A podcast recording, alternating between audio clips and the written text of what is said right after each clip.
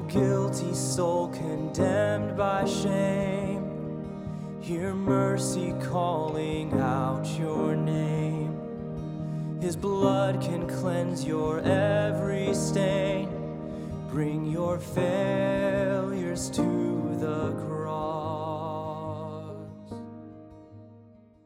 Hello, and welcome again to the Community Bible Church podcast, where, as you know by now, we are doing a chapter by chapter weekly discussion of the book Gentle and Lowly The Heart of Christ for Sinners and Sufferers by Dane Ortland. Uh, for those of you who don't know, my name is Matt Owen. I am the lead pastor here at Community Bible Church of Orange Park, and I'm joined today by Joseph Brader, pastor of worship and discipleship here at CBC. Joseph, good afternoon. Hey Matt, good afternoon. How's it going? Great. How about you? I'm doing I'm doing great. Yeah? The scooter is going really well. Ske- Excellent. Yeah. Awesome. yeah. Good week, productive? Um yeah. Yeah. Um things are winding down towards Yeah. sabbatical. That's what I was thinking about. I keep thinking of oh man, I need to make sure I do this before I go. so I have all these all these lists of notes of make sure you do this and make sure you do this and make Yeah. sure you do this. Yeah. And I don't know if that's ever going to end. Like I feel like I'm going to go on the sabbatical and be oh I forgot to do this, I forgot to do Oh, this. So. I think that's inevitable. So can I just right? send really all that stuff to you? And Do you it. Just do it. I've got I've got really nothing else going on. And then can you do it forever? For sure. Because I like I like the idea of not doing anything Yeah. And getting paid. and getting paid, and then you doing everything. Uh-huh. That That is a a situation that works very well for me. yeah, it sounds if I was like it. Uh-huh. counseling people, uh huh, um, career wise, I'd say find a 'em, job where get you that don't kinda have to do career. much, Yeah. and where you can give you know things to other people to do. Whatever career that Oh, is, man. that's a path you should follow. That's a yeah. follow that heart. That takes follow a your dreams. that takes a special kind of skill and effort though. Um, today we are on chapter 13. Chapter 13 is called Why the Spirit.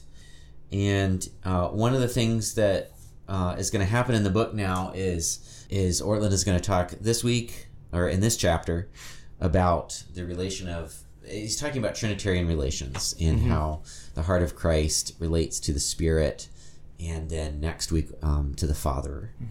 So we're going to talk a little bit about the Holy Spirit and his role in this. One of the things that he says in the in the opening of the chapter is that the Spirit makes the heart of Christ real to us.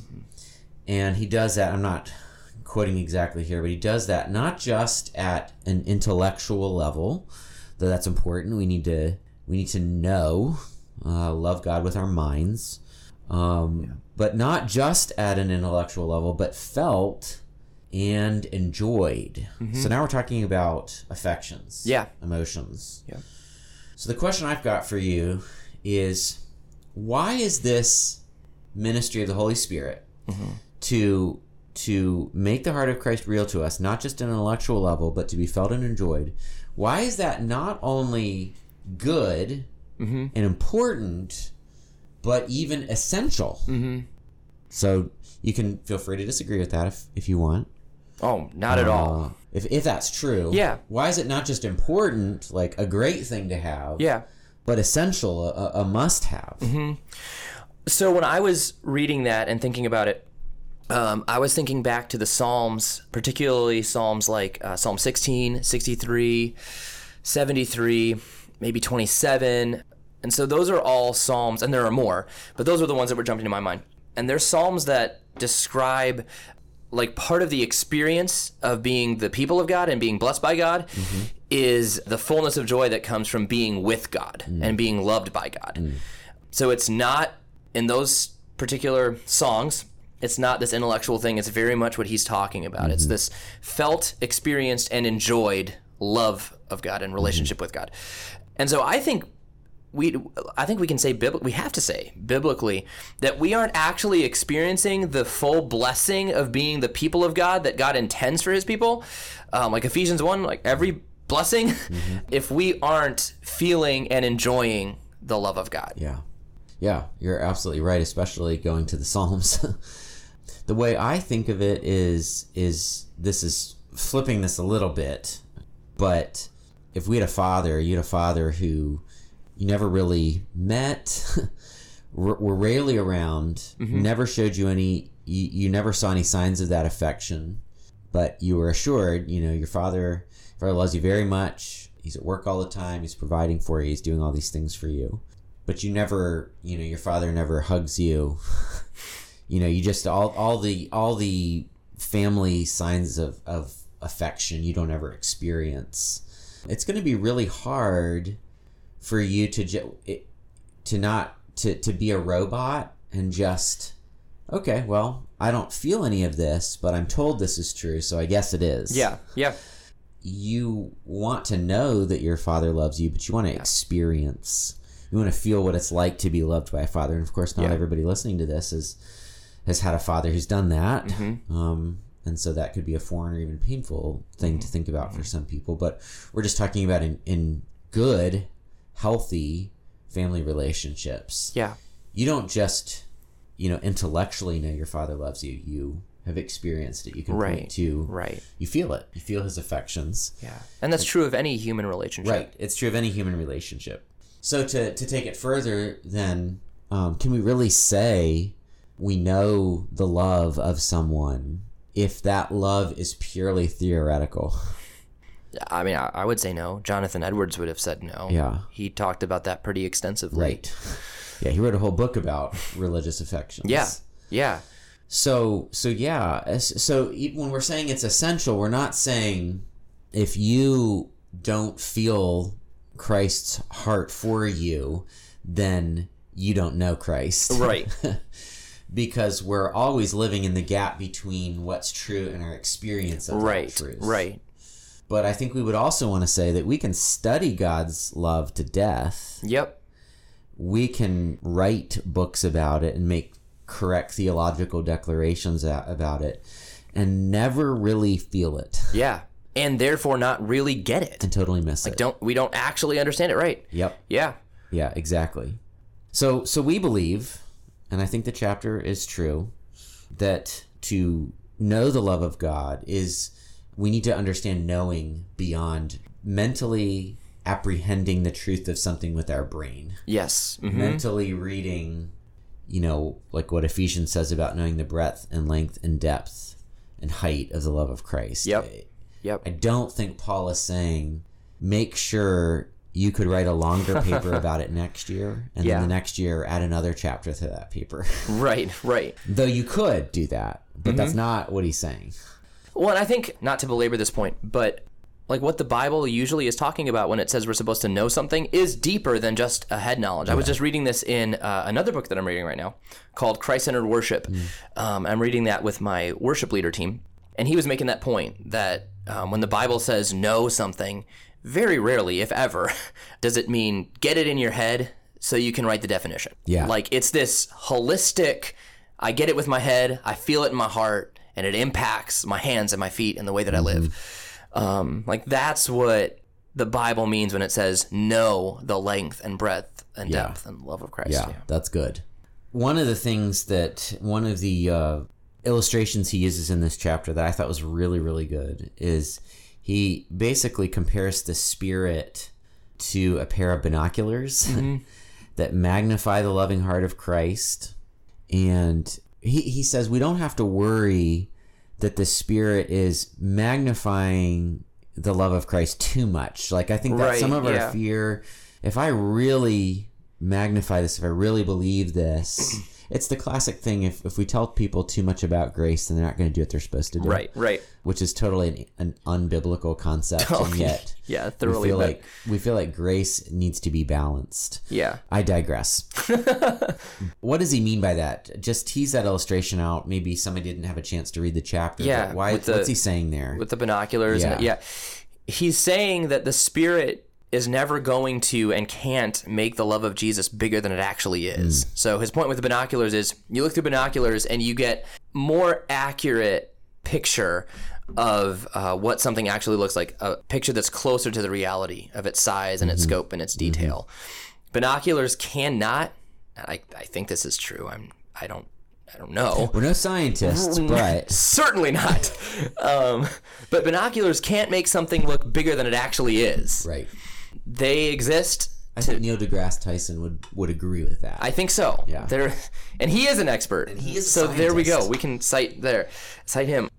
Uh, anyway, his point was binoculars can't make something bigger than it actually is. It gets it a little closer to life size, so you can see it and grasp it a little bit better. Yeah. That's what the spirit's doing with the love of Jesus. The spirit is not going to make it look too big. Yeah. Bigger than it actually is, and get out of proportion to whatever to reality. yeah, and it's true. Like sometimes the love of a love of God in Christ seems far away. Yeah, and definitely. we need it to we need it to we need somebody to say no it looks like this and it feels like this i'm going to read a verse before we go today it's romans 5 5 and i think it supports this this concept that we've been talking about in this chapter i'm going to just kind of jump in in the middle of a sentence because the sentence you know as as paul does goes on and Paul. on Oh, Yep. but Romans chapter 5 and verse 5 says, And hope does not put us to shame because God's love has been poured into our hearts through the Holy Spirit who has been given to us. God's love has been poured into our hearts through the Holy Spirit who has been given to us. So, any reflections on how that supports what we're talking about? I know I'm just kind of throwing a verse out and saying, hey, Yeah. react to it, but Uh, but I mean, that's that's his entire point in this chapter. This is what the Spirit does. Like the Spirit is opening our eyes to, to see and understand, and opening our hearts to feel and to believe the love of Jesus, to experience the love of Jesus. Yeah, that's just a, I, I think a really concise. He basically wrote a chapter on that verse yeah. I never used it. and never used it, which is interesting. yeah. Um, man, uh, that- honestly, this is not really a category. I've never thought about what that means before I read this chapter, read this verse, read a couple others that are cited in the, in the chapter or related. And uh, um, I had never, I'm ashamed to say, given this thought at this kind of level. Yeah. Uh, uh, Which is really fascinating because if you were to give any of us a list and say, just talk about the role of the Holy Spirit Yeah. in the believer's life, we're gonna we're gonna put lots of things down. We're Yep. Mm-hmm. gonna talk about giftedness. We're going to talk about fighting sin. We're going to talk about leading us into truth. Yep. You know, we're going to talk about all of these things Even like magnifying Jesus, John 16. magnify that's- Jesus. Yep. And We're going to be able to put a, a, a great list together. Oh, yeah. And probably miss Yeah. that one reason God gives us the Spirit is so He can pour the Spirit into us, fill us up, and make sure we feel His love. Yeah. It's, it's that important for Him to communicate to us, not just that we know about it and have read about it, Yeah. but I'm going to put my spirit in you to ensure that you feel the way I want you to feel. Isn't that awesome? Yeah. I mean, oh my goodness. yeah. Yeah. Now I'm curious. I, like, I haven't. Th- it sounds like you hadn't really thought about this at this level before. A little bit. Uh, yeah, no, I've, I've thought about it and maybe even maybe even brought it out in preaching a couple times, not Yeah. to this degree, but Romans 5 5 has struck me before. sure. Because as I was reading the chapter, I was like, okay, he's going to say something about Romans 5 5. And I Sure, realized why okay, he doesn't, okay. because it doesn't. It doesn't specifically say Jesus. you know. Sure. Yeah. uh, it says God's love has been poured into our hearts. So Yeah. that's probably why he didn't. Yeah. But he doesn't. I think I looked ahead at the second chapter. I don't think he brings it out there either. So At- in the- in the next chapter, I mean About the father? he talks Yeah. about the father. So Interesting. so I mean, I need to have a talk with Dean. yeah. Probably call him Um, up. He uh, could have run some of this by me, but Yeah. anyway, what were we gonna say? Well, no, You were I was saying just. that- you hadn't know, thought about it. you were talking about um, all of us like building a list of what the Spirit does in Mm-hmm. our lives, and I, this, I'm literally just curious if anyone who's listening, all three and a half of you, uh, Hi, mom. Yeah, exactly. uh, if if anyone would have like if you would have put that on a list, hit me up Yeah, because I actually want to. That's that's very impressive. So I'm, and I'm just curious if anyone has thought about this before, and if so, where in the world had you heard that and come up with it? Before? yeah, yeah. Please do do tell us that because Yeah. All joking aside. because we think God wants us to know and God wants us to do. Mm-hmm. And le- much less, uh, there are things God wants us to feel. Yeah. Yep. Well, that's good. Anything to add to that before we go? No, I don't Okay. think so. It's great. Well, uh, keep talking about it. I've just talked to a couple different families in the past week, both of them telling me uh, how helpful this has been, how the conversations that it's that it's ignited. So I um, hope that's happening with you as well. I'll finish with reading Matthew 11, 28 to 30. Come to me, Jesus says, all who labor and are heavy laden, and I will give you rest. Take my yoke upon you and learn from me, for I am gentle and lowly in heart, and you will find rest for your souls. For my yoke is easy and my burden is light. Find your comfort. Come, you lost, and find your home. There is grace for every sin.